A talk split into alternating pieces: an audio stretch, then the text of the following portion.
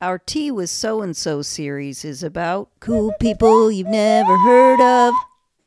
For this episode, you'll meet a documentarist, artist, activist named Michael Sheridan.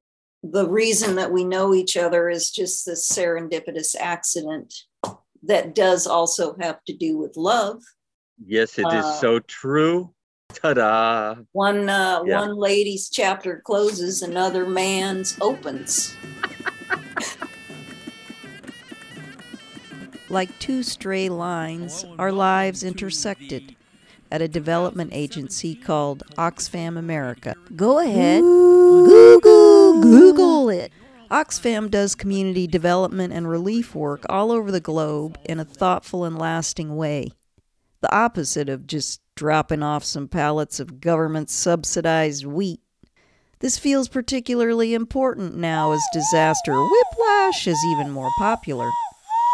A few years prior, the art ranger herself met her now spouse on a cross country bike ride fundraising for Oxfam, which morphed into a 9 to 5 job as an administrative assistant, learning what an NGO was, having a union, colleagues with origins from all over the globe, and even our marvelous supervisor Anuradha dead serious but with a fantastic sense of humor was not enough to keep our mind engaged while using a filing, cabinet. cabinet.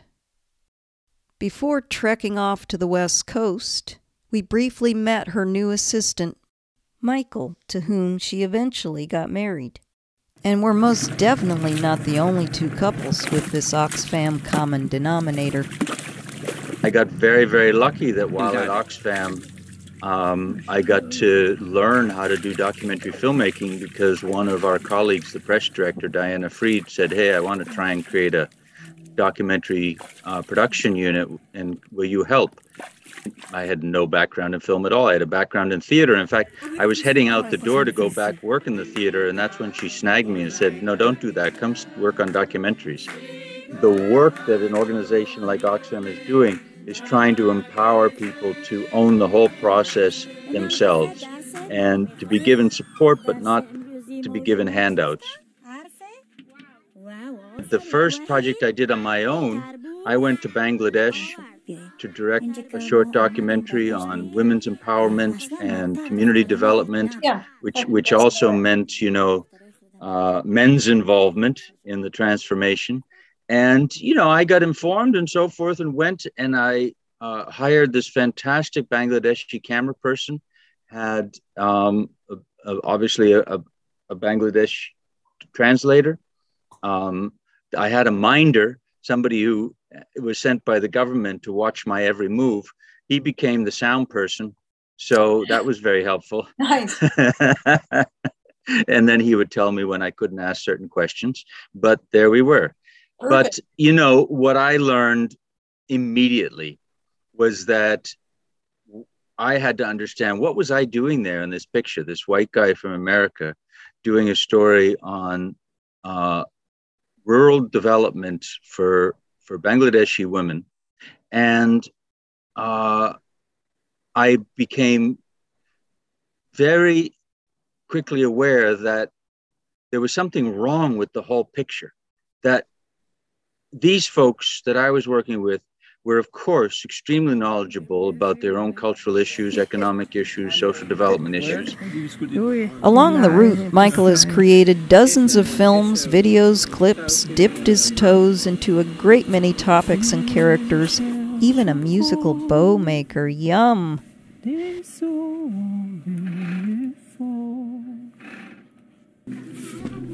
The community supported film project we're featuring here has been going on in Afghanistan, Haiti, and the new immigrant refugee communities in the greater Boston area.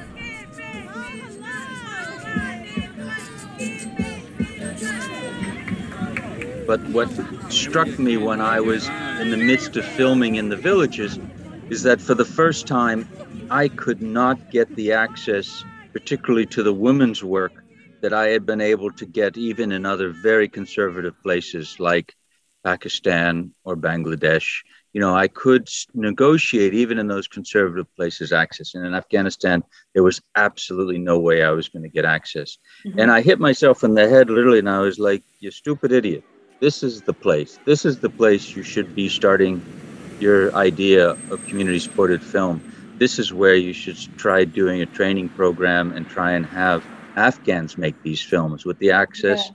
And the knowledge that they have. And so I went back to the drawing board, went back to fundraising, and then in 2010 went back and started the first project where we did have we had 10 participants that were selected from probably about 100 or so yeah about 100 applicants from four of the main ethnic groups um, and that was pretty shocking for those folks that they were going to be sitting in a room together in one room all together that was just something that in Afghanistan these days does in those days and still these days, mm-hmm. you know, does not happen a lot. There's it's a ghettoized society. People live in very different parts of the country, very different parts of cities, uh, for different ethnic groups, um, and things are administered for different ethnic groups.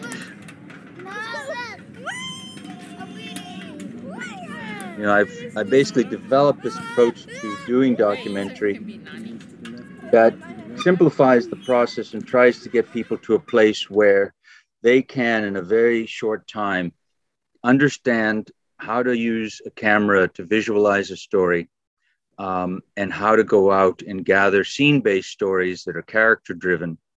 And they did it in basically, we had a five week program three weeks of mentoring and training, two weeks of actual production of theirs, and then post production on the short films that you may have seen some of. All of them are on csfilm.org's website. Yeah. And, you know, the Afghan collection called The Fruit of Our Labor is mm-hmm. 10 short films that those folks made.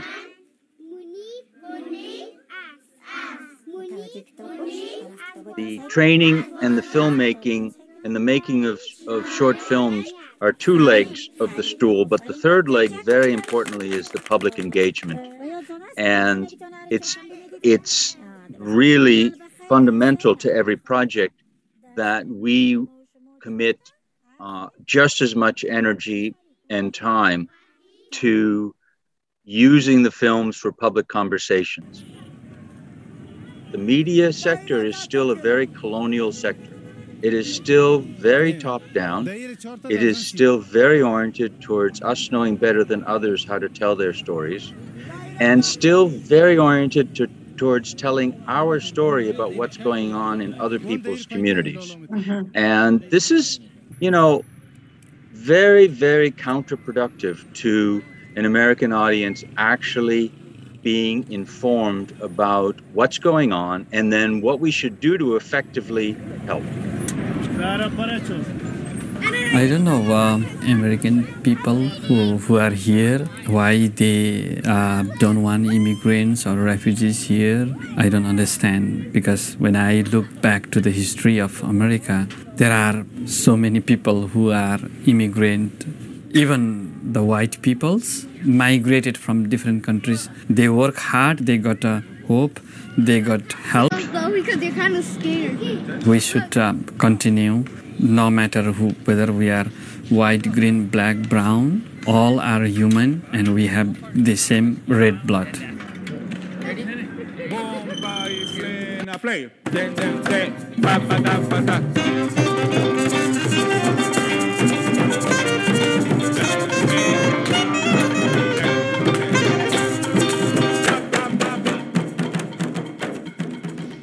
Michael's team has more recently been working on a project called Look, Listen, Local. Literally single shot videos that represented the situation that they were facing, whatever equipment people have or their phone. And, and do they um, edit on, on iMovie? They do not. They don't edit it at all. Basically, yeah. they just try and shoot a shot um, sometimes they have to, you know, do it over and over again until they get it the way they want it. But so we had examples of uh, street workers who were children, um, a long shot of their work polishing shoes, Now, of course, the evacuation happened so poorly and with so little Yes. foresight or management and so little any responsibility for from Biden or any of his administration that um, When we caught up with Michael and Anu last August, he was working all night on the phone talking with embassies, lawyers, diplomats' offices, swirling in paperwork, translators, etc., etc. evacuations didn't even happen of you know U.S. citizens, no matter um, Afghans that were being referred. So we've been working on getting those folks out of the country since then. As documentary filmmakers, we're used to projects um, not working out, to starting a project and then having something stop it in its tracks. Uh, but you know, we work very hard in pre-production to try and make sure that doesn't happen. To me, it's a love story of the Haitian woman who's a mechanic and her, Mm. um, Oh, I'm glad you her whole watched that. family. Yeah, I love that. Yeah. Yeah. And, it is uh, exactly a love story. Yeah. The metal workers Mm. and um, with the art, with creating the um, pin art, basically. Yeah. Yeah. Pinhole And, art. uh, Yeah. The demise of the American public's ability to constructive decisions about our social and political engagement with ourselves and with the world. Hubris. Misinformation, disinformation, propaganda, war. And um, that is not only due to mis- blatant misinformation, that is frankly due to now 20 years of blurring the line in the world of news and documentary filmmaking, of just constantly blurring the line about what is actuality and, and what is dramatization.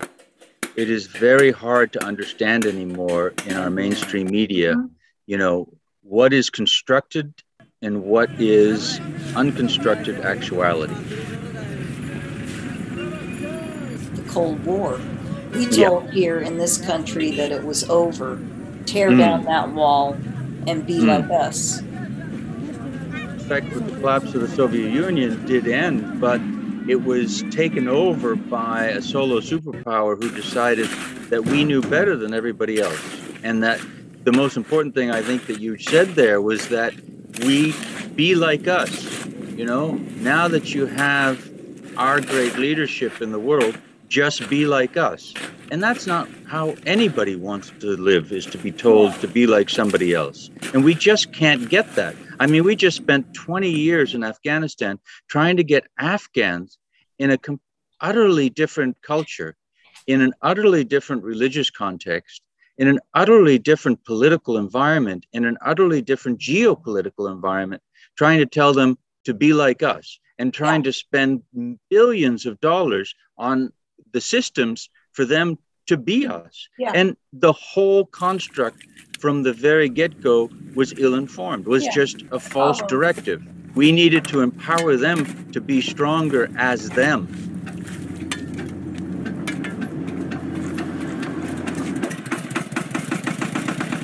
Case in point, after over 20 years in this Afghanistan thing, I'm utterly baffled by it still. That lobster in the green zone sham, mud made mystery. And that's actually a compliment about the complexity. Woman hating, needing healing, needing healing, needing healing, nation. But then again, we seem to have our own Taliban, don't we? Michael hasn't made these films per se, but he's created the structure for them to happen in the first place. connected around the joint experience of being a new immigrant and refugee. By the second week of meeting, they were having, during lunch break, they were having things like salsa lessons, you know. it was really great. But um, they really bonded. And it's unusual, frankly. Again, it was an unusual experience because unfortunately, most of our immigrant communities are really isolated from each other. more than one shade. When you see them dancing and they don't want to stop, there's change of behavior there. Okay, there's changes of attitude. There is acceptance also. there is recognition and there is respect. So long, farewell, and thank you for listening to the Department of Homeland Inspiration with Michael Sheridan. We need to move the young generation, whatever you choose to do, but be the best. And we highly recommend checking out the local voices and visions at communitysupportedfilm.org as well as sheridanworks.com. Both are in the podcast description. Stay tuned for a future episode with Michael called War is a Racket.